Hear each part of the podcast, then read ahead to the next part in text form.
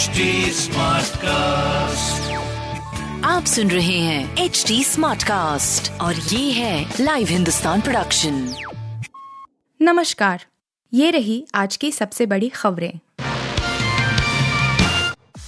F B Apple Amazon जैसी कंपनियों में क्यों छंटनी क्या मंदी की ओर दुनिया? क्या दुनिया में मंदी की आहट आने लगी है? फेसबुक ट्विटर एमजॉन समेत दिग्गज कंपनियों ने जिस तरह से छंटनी की है और भर्तियों पर रोक लगाई है, उससे सवाल उठ रहे हैं। बीते करीब एक दशक में टेक इंडस्ट्री में तेज ग्रोथ देखी गई थी और अब सेक्टर में इस तरह छंटनी ने चिंताएँ बढ़ा दी हैं। भारत में टेक और एजुटेक कंपनियों ने बड़े पैमाने पर लोगों को नौकरी से निकाला है। जूस समेत कई कंपनियों में जिस तरह से लोगों को बाहर किया गया है, उससे सवाल खड़े हुए हैं। मोरबी में मौत और मातम के बावजूद लोग क्यों चाहते हैं पहले जैसा पुल?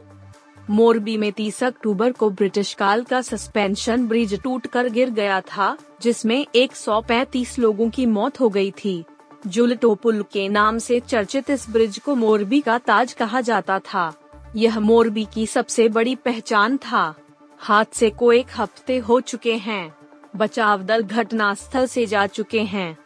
पुल के उदास अवशेष लटक रहे हैं। लेकिन शहर के निवासियों का माचू नदी के किनारे पर आना जारी है। हादसे को लेकर प्रशासनिक छानबीन और सियासी आरोप प्रत्यारोपों का दौर जारी है, लेकिन मोरबी शहर के लोग इस पुल की भव्यता और खूबसूरती को मिस कर रहे हैं। स्थानीय लोगों का कहना है कि यह पुल मोरबी के ताज में एक गहना की तरह था। यह शहर की सबसे बड़ी पहचान था। इस पुल के जीर्णोद्धार को लेकर आवाज़ें बुलंद होने लगी हैं। ईडब्ल्यूएस कोटे पर एससी ने लगाई थ्री टू से मुहर, जारी रहेगा गरीबों को 10 फ़ीसदी का आरक्षण। आर्थिक रूप से कमज़ोर वर्ग के लोगों को मिलने वाले यूज़ कोटे पर सुप्रीम कोर्ट ने अहम फैसला सुनाया है। अदालत ने इस 10 फ़ीसदी आरक्षण को वैध करार दिया है। जस्टिस दिनेश माहेश्वरी ने ईडब्ल्यूएस आरक्षण को सही करार दिया। उन्होंने कहा कि यह कोटा संविधान के मूलभूत सिद्धांतों और भावना का उल्लंघन नहीं करता है। माहेश्वरी के अलावा जस्टिस बेला एम. त्रिवेदी ने यूज़ कोटे के पक्ष में अपनी राय दी। उनके अलावा जस्टिस जेपी पारदीवाला ने भी गरीबों को मिलने वाले 10 फ़ीसदी आरक्षण को सही करार दिया।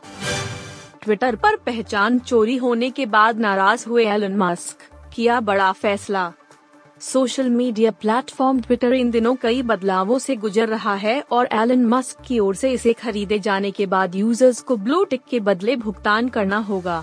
हाल ही में पहचान चोरी होने के बाद मस्क ने अब साफ़ किया है कि अगर ट्विटर यूज़र्स किसी दूसरे के नाम या पहचान के साथ ट्वीट करेंगे तो उनके अकाउंट पर बैन लगा दिया जाएगा।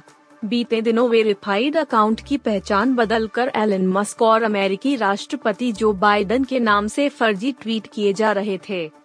दिल्ली में नौ से फिर खुलेंगे प्राइमरी स्कूल, ट्रकों की भी होगी एंट्री।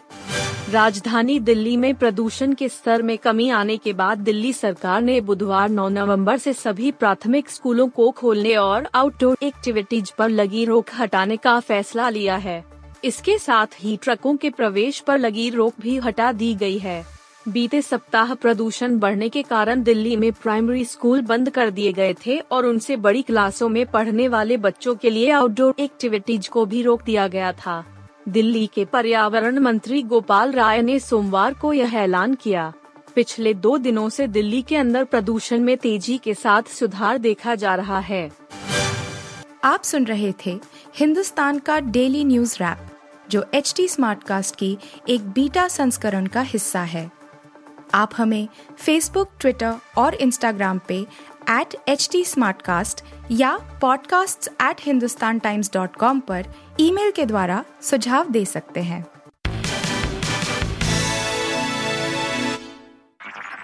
आप सुन रहे हैं एच डी स्मार्ट कास्ट और ये था live Hindustan production smart Smartcast.